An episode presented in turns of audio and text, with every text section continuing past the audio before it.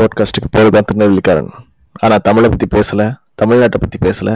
என்னவோ அமெரிக்கா ஐரோப்பாவுக்கு மட்டும்தான் வரலாறு இருக்கிற மாதிரி நமக்கெல்லாம் எதுவுமே இல்லாத மாதிரி. ஏன் எப்போ பார்த்தாலும் வெளிநாட்டை பற்றி பேசிகிட்டு இருக்கு அப்படின்னு ஒரு ஃபீட்பேக் வந்திருக்கு நம்மளுக்கு இந்த வாட்டி. நம்ம வரலாறு மாதிரி நிறைஞ்ச வரலாறு கிடையாது ஒத்துக்கிட்டே ஆகணும். ஆனால் நம்ம வரலாறு மாதிரி எக்ஸாஜுரேட்டடான வரலாறும் கிடையவே கிடையாது. கலிங்கத்தி பரணின்னு ஒரு பாட்டு. அதில் ஒரு புலவர் அவர் ராஜாவை பற்றி சொல்கிறாரு அஞ்சு யானையை ஒரே கையில் தும்பிக்கையால் சுருட்டி அடிச்சான்னு சொல்லிட்டு. எல்லாத்தையும் அப்படியே நம்பிட முடியுமா? முடியாது இல்லையா ஆனால் இன்னைக்கு தேதியில் நம்ம வரலாறை பற்றி அதாவது தமிழர் இந்திய வரலாறை பற்றி பேசினா அதை ஆதரிக்கிறதுக்கும் அதை மறுக்கிறதுக்கும் நிறைய பேர் ரெடியாக இருக்காங்க. திரிக்கப்பட்ட வரலாறுன்னு சொல்கிறாங்க ஜெயிக்கப்பட்டவர்கள் எழுதப்பட்ட வரலாறுன்னு சொல்கிறாங்க சரி இந்த சண்டைக்குள்ளெல்லாம் போகாமல் சமரசமாக எல்லாரும் ஒத்துக்கிற மாதிரி ஒரு டாப்பிக்கில் பாட்காஸ்ட் போட நினச்சேன். கிடச்சிது. வணக்கம். இது திருநெல்வேலிக்காரன் பாட்காஸ்ட் வாங்க நீ டாப்பிக்கில் போகலாம்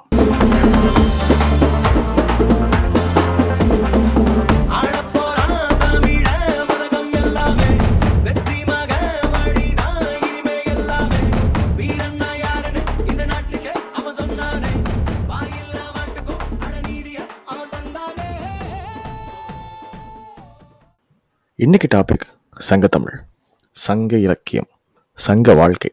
நமக்கு எல்லாமே தெரியும். தமிழ் சமூகம் ரொம்ப பழமையானது. ஆனால் நம்ம டாக்குமெண்ட் பண்ணது சங்க காலத்தில் இருந்துன்னு வச்சுக்கலாம்.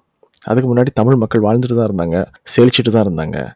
அவங்களுக்கு எழுத படிக்க தெரிஞ்சதுனால தான் கிறிஸ்துவுக்கு முன்னாடி முந்நூற்றி இருபது வருஷத்துல இருந்து எழுதின பாடல்கள் கூட இப்போ கிடைக்குது. அந்த காலத்தில் இருந்துட்டு முந்நூற்றி நாற்பது கிறிஸ்துவுக்கு பின் இருந்த வரைக்கும் தொகுத்தது தான் சங்க இலக்கியம். இந்த சங்க இலக்கியத்தில் வந்து எட்டு தொகை பத்து பாட்டு பதினெண் கீழ்கணக்கு நூல்கள் அப்படின்னு நிறைய இருக்கு.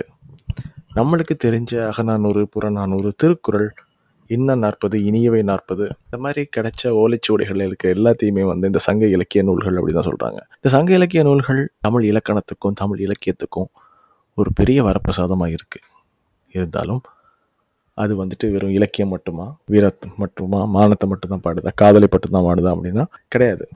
இந்த டாக்குமெண்ட்ஸ் ஏன் ரொம்ப முக்கியம் அப்படின்னா அந்த காலத்தில் நடந்த அவங்க அவங்க வாழ்வியலில் இருக்கிற சாதாரணமான விஷயங்களை கூட பாட்டாக பாடி பதிவு பண்ணி வச்சுருந்தாங்க. இந்த பதிவு அப்படின்றது ரொம்ப முக்கியம். இந்த பதிவு நம்மளுக்கெல்லாம் கிடைச்சதுனால தான் கிறிஸ்து பிறக்கிறதுக்கு முன்னாடி முந்நூற்றி இருபது வருஷத்துக்கு முன்னாடி நம்ம வாழ்க்கை எப்படிலாம் இருந்தது? நம்ம நாடு எப்படி இருந்தது? தமிழ்நாடு எப்படி இருந்தது? தமிழ் நாட்டோட வளங்கள் செல்வங்கள் மக்கள் எப்படி வாழ்ந்தாங்க? என்ன சாப்பிட்டாங்க? எப்படி பொதுவாக உயிர் வாழ்ந்தாங்க? எல்லாமே இருக்குது என்ன மாதிரியான மிருகங்கள் இருந்தது? என்ன மாதிரியான பூ இருந்தது? என்ன மாதிரி ஆன தெய்வங்கள் இருந்தது? என்ன மாதிரியான வழிபாடுகள் இருந்தது? இது எல்லாமே வந்துட்டு பார்த்தீங்கன்னா சங்க இலக்கியத்தில் நம்ம தெரிஞ்சுக்கலாம். சங்க இலக்கியத்தில் வெறும் மன்னர்களை பற்றியோ வீரத்தை பற்றியோ மட்டுமே கிடையாது. அப்போவிலிருந்தே நம்ம இலக்கியம் சங்க இலக்கியம் மக்களுக்கான மக்களால் எழுதப்பட்ட இயக்கம் தான் இதெல்லாம் ஏன் முக்கியம் அப்படின்னு கடைசியில் நான் உங்களுக்கு சொல்கிறேன் ஆனால் இந்த எபிசோடில் நம்ம பார்க்க போகிறது சங்க இலக்கியத்தில் ஏகப்பட்ட விஷயங்கள் இருக்குது அதாவது சொன்ன மாதிரி காதல் வீரம் மானம் ஆட்சி முறை வாழ்க்கை முறை எல்லாமே இருந்தாலும் எனக்கு பர்சனலாக ரொம்ப பிடிச்ச டாபிக் சோறு. வாங்க இந்த வாரம் சங்க இலக்கியத்தில் சமையல் அல்லது சங்க இலக்கியத்தில் உணவு அப்படின்றத பற்றி பார்க்க போகிறோம் இந்த போறப்பு தான் நல்லா ருசிச்சு சாப்பிட கிடைச்சது. ஆஹா ஆஹா.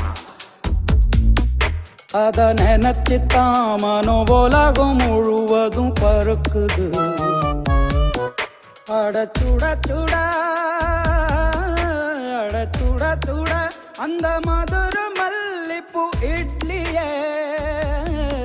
மீன் குழம்புல கொஞ்சம் புரட்டி சாப்பிட எச்சில் ஊறுது உள்ளுக்குள்ள இந்த போறப்பு தான்.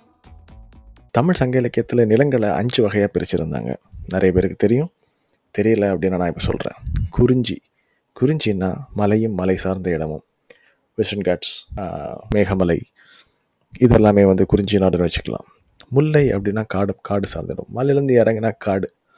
ஸோ காடும் காடு சார்ந்த இடமும் முல்லை நிலம். மருதம்.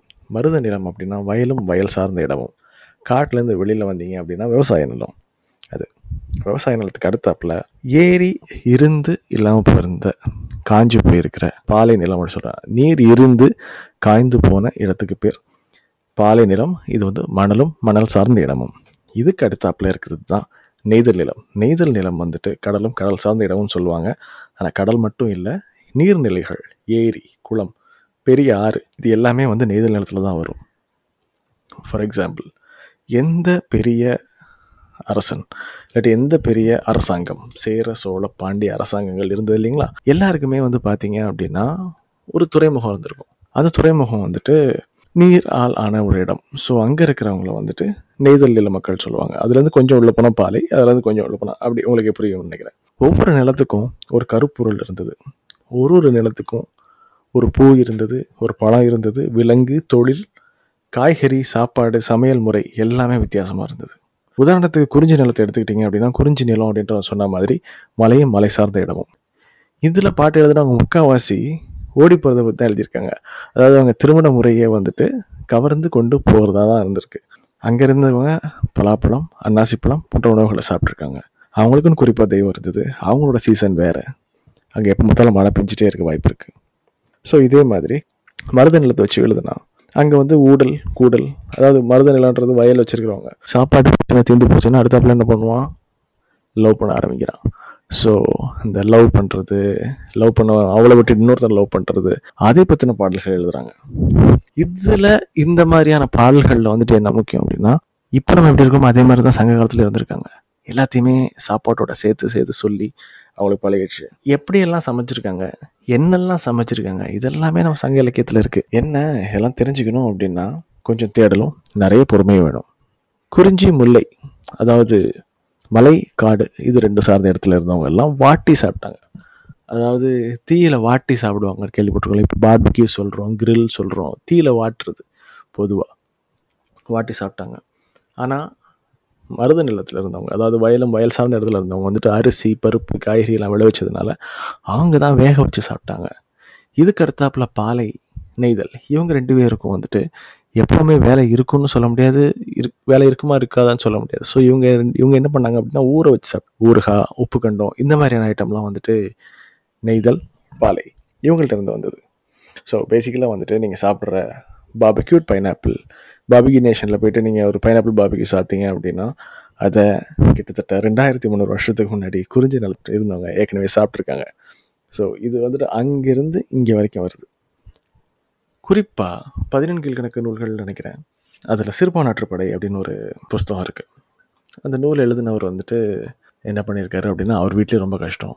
அவர் போய் ஒரு ராஜாவை பார்த்துட்டு பாட்டு பாடி அந்த ராஜா கொடுத்த பணம் பொருள் எல்லாத்தையும் கொண்டு வராரு. கொண்டு வரும்போது இவரை மாதிரியே வறுமையில் இருக்கிற இன்னொரு புலவனை பார்க்குறாரு புலவனை பார்க்கும்போது பேசாமல் இருக்கலாம். நீ ஏன் சும்மா இருக்கிற? நீ இந்த ராஜாவை நான் போய் பார்த்தா எனக்கு இவ்வளோ கொடுத்தாரு. நீயும் போய் பாரு அப்படின்னு சொல்லி அவனுக்கு வழி சொல்கிறது தான் இந்த பாடல். ஸோ வழி சொல்லும்போது எப்படி சொல்கிறாங்கன்னா முதல்ல நான் நெய்தல் நிலத்துலேருந்து கிளம்புனேன். அதாவது கடலும் கடல் சார்ந்த இடத்துலேருந்து கிளம்புனேன். அப்படி கிளம்பும்போது அங்கே இருக்கவங்க என்ன பண்ணாங்க அப்படின்னா ஊரல் போட்டு எடுத்த கல்லோட சேர்ந்து மீன் பொறிச்சு கொடுத்தாங்க. மீன் வறுத்து கொடுத்தாங்க. இதுதான் பாலை நிலம். சரி பா- இது வந்து நெய்தல் நிலம். நெய்தல் நிலத்துலேருந்து பாலை நிலத்துக்கு அவர் போகும்போது அங்கே வந்துட்டு அரிசியும் புளிக்கறியும் கொடுத்தாங்க. புளிக்கறின்றது வந்துட்டு புளி அரைச்சி விட்ட தினை மாவாக கூட இருக்கலாம். இல்லாட்டி ஏதாவது கறியாக இருக்கலாம். மான் இல்லாட்டி வாத்து புளி கரைச்சி விட்டது. கொடுக்குறாங்க. ஸோ மருத நிலத்துக்கு போகும்போது தான் இவருக்கு வந்து முதல்ல என்ன கொடுத்துருக்காங்க அப்படின்னா அரிசி சோறு கொடுத்துருக்காங்க. அதாவது கைக்குத்தல் அரிசியும் நண்டு கறியும் கொடுத்துருக்காங்க. ஏன்னா வயல்லாம் நிறைய வயல் நண்டு கிடச்சிருக்கு. இதெல்லாம் தாண்டி ராஜா வீட்டுக்கு போனால் அங்கே அனைத்து நிலங்களிலும் உள்ள அனைத்து ஐட்டங்களும் கிடச்சிருக்கு சாப்பிட்றதுக்கு. ஏன்னா ராஜா வரி வசூல் பண்ணுவார் இல்லையா? அவர்கிட்ட குறிஞ்சி நிலத்துலேருந்து வந்திருக்கும். முல்லை நிலத்துலேருந்து வந்திருக்கும் மருத நிலத்துலேருந்து வந்திருக்கும். அங்கே போனால் கல் உட்பட எல்லா அருமையான விஷயங்களும் கிடைச்சது அப்படி சொல்லி முடிக்கிறார். புறநர் ஆற்றுப்படை அப்படின்னு ஒரு நூல் இருக்குது அந்த நூலில் வந்துட்டு மறுபடியும் குறிஞ்சி வாழ் மக்கள் பற்றி பேசும்போது அவங்க வந்துட்டு கிழங்கும் தேனும் நிறைய சாப்பிட்டாங்க அப்படி சொல்லிட்டு இருக்கும். ஆயிரத்தி தொள்ளாயிரத்தி எண்பதுகள் தொண்ணூறுகளில் கூட திருநெல்வேலி நான் வளர்ந்தப்போ வந்துட்டு பொதிகை மலையிலேருந்து தேனிட்டு வந்து விற்பாங்க. அவங்க வந்துட்டு கிழங்கி மடியிலே கட்டியிருப்பாங்க. கொஞ்சம் வேக வச்சு தெரியுங்களான்னு சொல்லிட்டு எங்கள் அம்மாட்ட கேட்பாங்க. எங்கள் அம்மா வேக வச்சு கொடுப்பாங்க.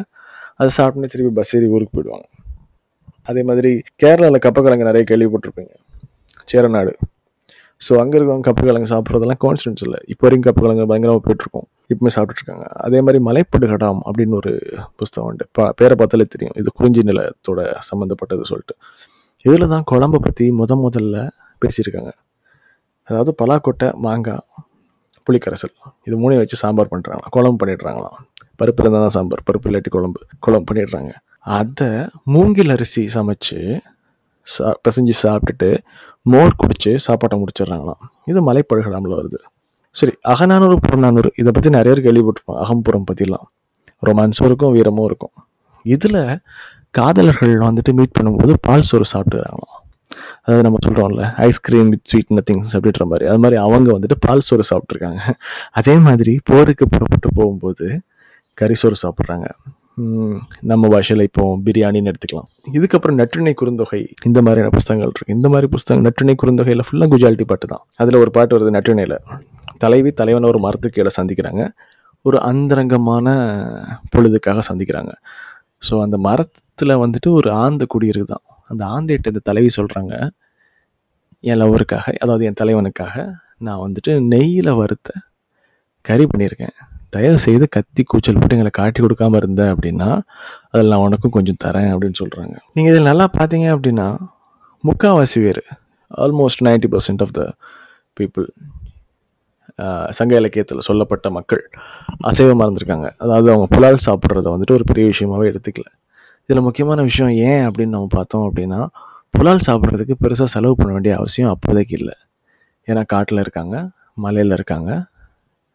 வயல் வச்சுருக்கிறவங்க வந்துட்டு வயலில் நண்டு இருக்குது அதை பிடிக்கிறாங்க. மீன் நெய்தல் நிலத்துக்காரங்க மீன் பிடிச்சு கொண்டு வராங்க. ஸோ அவங்களுக்கு ரொம்ப ஈஸியாக ஆக்சசிபிளாக செலவில்லாமல் கிடைக்கிறது புலால் கறி அல்லது விலங்குகள். இதை வந்துட்டு கூண்டு வச்சு பிடிச்சாலும் சரி வலை விரிச்சு பிடிச்சாலும் சரி அவங்களுக்கு சொந்த உழைப்பினால அவங்களுக்கு கிடைக்குது. இது அவங்க வாங்க வேண்டிய தேவையில்லை. அதே மாதிரி மரத்தில் பலாப்பழமாகட்டும் அன்னாசி பழமாகட்டும் கிழங்கு ஆகட்டும் இதெல்லாம் அவங்க மொத்தமாக ஒரு இடத்துல விதைச்சி இந்த இடம் உன்னோடது அந்த இடம் உன்னோடது அப்படின்ற மாதிரி எல்லாம் கனெக்ட் பண்ணாமல் இயற்கை தர்றதை அப்படியே எடுத்து சாப்பிட்டுட்டு அவங்க செலவுக்கு போக பாக்கி உள்ளதை ம அரசனுக்கு வரியாக கட்டுறாங்க. அப்படி இல்லாட்டி மற்ற நிலங்களுக்கு சென்று பண்டை மாற்று முறையில் விற்று அவங்களுக்கு என்ன தேவையோ அதை வாங்கிட்டு வராங்க.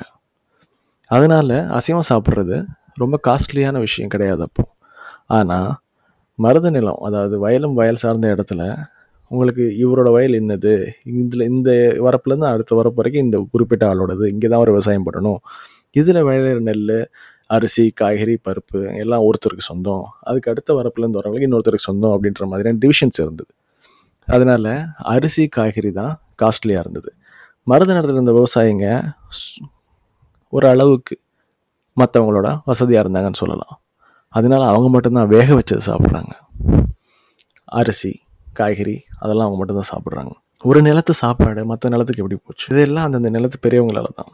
அவங்க வளர்ந்து அவங்களோட கடமைகளெல்லாம் முடித்ததுக்கப்புறம் முடிச்சதுக்கப்புறம் குழந்தைங்களுக்கெல்லாம் அவங்க தொழிலை சொல்லி கொடுத்ததுக்கப்புறம் இனிமேல் என்ன இருக்குது நம்ம ஊர் ஊராக கோயிலுக்கு போகலாம் அப்படின்னு சொல்லி கிளம்பி அடுத்தடுத்த ஊரில் கோயிலுக்கு போக ஆரம்பித்தாங்க ஊர் அப்படின்னு பார்க்கும்போது வேறு வேறு நிலங்களுக்கு போக ஆரம்பித்தாங்க அங்கே இவங்க போகும்போது இப்போ மாதிரி கிடையாது. ஹோட்டல் இருக்கும் வாங்கி சாப்பிட்டுக்கலான்ற மாதிரி இல்லாமல் இவங்க போகும்போதே ஒரு மண் சட்டி எல்லாத்தையும் தூக்கிட்டு போயிடுறாங்க. ஏன்னா கிடைச்ச இடத்துல விறகு பறித்து தீ வச்சு தீ மூட்டி சமைச்சு சாப்பிட்டுக்கலாம் அப்படின்றது தான். இப்படி ஊர் ஊராக போகும்போது அந்த ஊரில் இருக்கிற விஷயங்களை இவங்க கற்றுக்குறாங்க இவங்களுக்கு தெரிஞ்ச விஷயத்த அந்த ஊர் சொல்லித்தராங்க ஆனாலும் அங்கே இருக்கிற நெய்தலில் இருந்துட்டு ஒருத்தர் போகிறாரு அப்படின்னா கருவாடு ஓரளவுக்கு கொண்டு போக முடியும். ஆனால் குறிஞ்சியில் போய் அங்கே பார்த்தாருன்னா அங்கே இருக்கிற பலாப்பழத்தையும் பலாக்கொட்டையும் வச்சு இவர் சமைக்கிறாரு. சமைச்சு கற்றுக்கிறாரு எப்படி சமைக்கணும்னு சொல்லிட்டு. ஆனால் திருப்பி இவர் சொந்த ஊருக்கு வந்ததுக்கப்புறம் பலா பழங்கு பலாக்கொட்டைக்கு இவர் எங்கே போவார்? கிடைக்கும் ஆனால் செலவு பண்ண வேண்டியிருக்கும். அதனால் கற்றுக்கிட்டு அந்த விஷயத்தை அடுத்த தலைமுறைக்கு கொஞ்சம் கொஞ்சமாக சொல்லித்தராங்க. மக்கள் இலக்கியம் அப்படின்னு நம்ம சொன்னோம் இல்லையா? மக்களுக்காக மக்களால் எழுதப்பட்டது அப்படின்னு சொல்லிட்டு. அது ரொம்ப முக்கியம். ஏன்னா எளிய மக்களால் எழுதுனால தான் எளிய மக்களோட சாதாரண மக்களோட வாழ்க்கை முறை என்னன்னு சொல்லிட்டு நம்மளால் புரிஞ்சுக்க முடிஞ்சுது. பழைய கால சினிமாலாம் பார்த்தீங்க அப்படின்னா ஆயிரத்தி தொள்ளாயிரத்தி நாற்பது ஆயிரத்தி தொள்ளாயிரத்தி ஐம்பது ஆயிரத்தி தொள்ளாயிரத்தி அறுபதில் வந்துட்டு எளிய மக்களோட வாழ்க்கை முறை காதல் இல்லாட்டி வந்துட்டு வீரம் எதுவுமே யாருக்குமே தெரியாது. ராஜாவோட வீரத்தை பற்றியும் ராஜாவோட காதலை பற்றியும் மட்டும்தான் நம்ம வாசிச்சிருந்துருக்கோம் பார்த்துருந்துருக்கோம். ஆனால் இந்த சங்க இலக்கியத்தில் வந்துட்டு எளிய மக்கள் எழுதுனதுனால எளிய மக்களோட வாழ்க்கை முறை என்ன தெரிஞ்சது? அவங்க என்ன சாப்பிட்டாங்க? அவங்க என்ன பண்ணாங்க?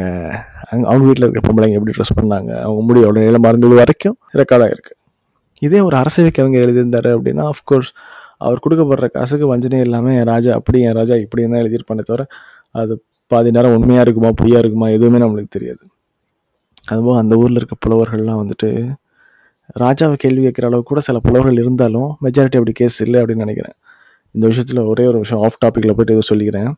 அதாவது ஒரு ராஜா வந்துட்டு இன்னொரு ராஜாவை வந்துட்டு பிடிச்சி ஜெயிச்சிட்டான்.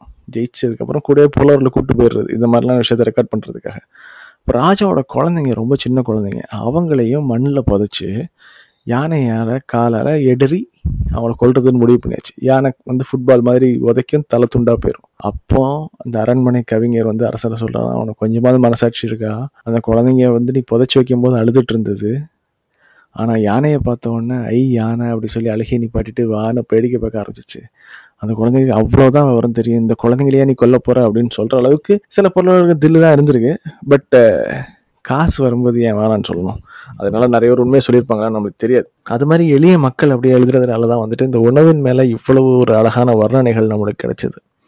நல்லா சாப்பிட்ட ஒருத்தனை பற்றி ஒரு விஷயத்த எக்ஸ்பிளைன் பண்ண சொன்னான். ஆ நல்லா இருந்தது. இதோட பெட்டராக சாப்பிட்ருக்கேன் இப்படி தான் சொல்லுவேனே தவிர எதுவுமே கிடைக்காத ஒரு ஏழை வெறும் திறமையை மட்டும் நம்மளவனை ஒரு வர்ணிக்க சொன்னால் வர்ணிச்சிருக்காங்க பாருங்க. நீங்கள் வாட்சி பார்த்தா தான் அதெல்லாம் தெரியும். தமிழ் ஒரு செம்மொழி மட்டும் இல்லை இது ஒரு வாழ்வியல். மற்ற சமூகத்துலலாம் குயினோ அதுக்கப்புறம் கார்ன்ஃப்ளேக்ஸ் பிரெட் டோஸ்ட் ஆம்லெட் இதெல்லாம் சாதாரணமாக பிரேக்ஃபாஸ்ட் டேபிளுக்கு வந்துருச்சு. ஆனால் தமிழ்நாட்டுக்காரன் மட்டும்தான் இதெல்லாம் சாப்பிட்டாலும் ரெண்டு இட்லியோ இல்லாட்டி ஒரு பிளேட் பொங்கலோ சாப்பிடாட்டி எனக்கு டே விடியாது அப்படின்னு நினச்சிட்டு இருக்கான். இது போன பலமுறை தலைமுறைகளை தாண்டினாலும் நம்ம இதைத்தான் விரும்பி சாப்பிட்டுட்ருக்கோம் நம்ம எந்த கட்டாயத்தின் பேர்லையும் இதை நம்ம ஃபாலோ பண்ணல. ஆனால் இதை நம்ம விரும்பி சாப்பிட்டுட்ருக்கோம் இது என்ன சொல்கிறாங்க அப்படின்னா கலெக்டிவ் ஜெனரேஷனல் மெமரி அப்படின்னு சொல்கிறாங்க இந்த கலெக்டிவ் ஜெனரேஷனல் மெமரி இருக்கிறதுனால தான் நமக்கு ஒரு பலமான ஐடென்டிட்டி இருக்குது இந்த ஒரு ஐடென்டிட்டி கலெக்டிவ் ஐடென்டிட்டி இருக்கிறனால தான் எத்தனை வருஷமானாலும் நம்ம கலாச்சாரம் பண்பாடு இதெல்லாம் தொடர்ந்து வந்துக்கிட்டே இருக்குது தமிழ் ஒரு மொழி. அந்த மொழிக்கு பதிலாக வேற மொழியை இவங்களுக்கு பழக்கி விட்டாலோ இல்லாட்டி இந்த மொழி இல்லாமல் பண்ணிட்டாலோ இவங்களோட வாழ்வியலை மாற்றிட்டு இவங்களையும் மற்றவங்கள மாதிரி ஆக்கிடலாம் அப்படின்னு நினைக்கிறவங்களுக்கு அது நடக்காது அப்படின்னு தெரிய வைக்கணும். ஏன் நடக்காதுன்றது காரணம் இதுதான். தமிழ் ஒரு வெறும் மொழி கிடையாது. தமிழுக்குன்னு மருத்துவம் இருக்குது தமிழுக்குன்னு உணவு முறை இருக்குது தமிழுக்குன்னு வழிபாட்டு முறை இருக்குது இது வந்துட்டு ஒரு ரெண்டாயிரத்தி அறநூறு வருஷங்கள் வழி வழியாக ரத்த ரத்தமாக வந்த ஒரு விஷயம்.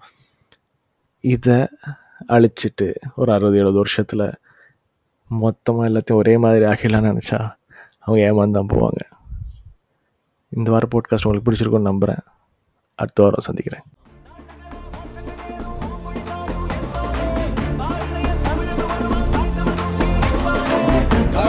தமிழனின் ரத்தம் ஏழு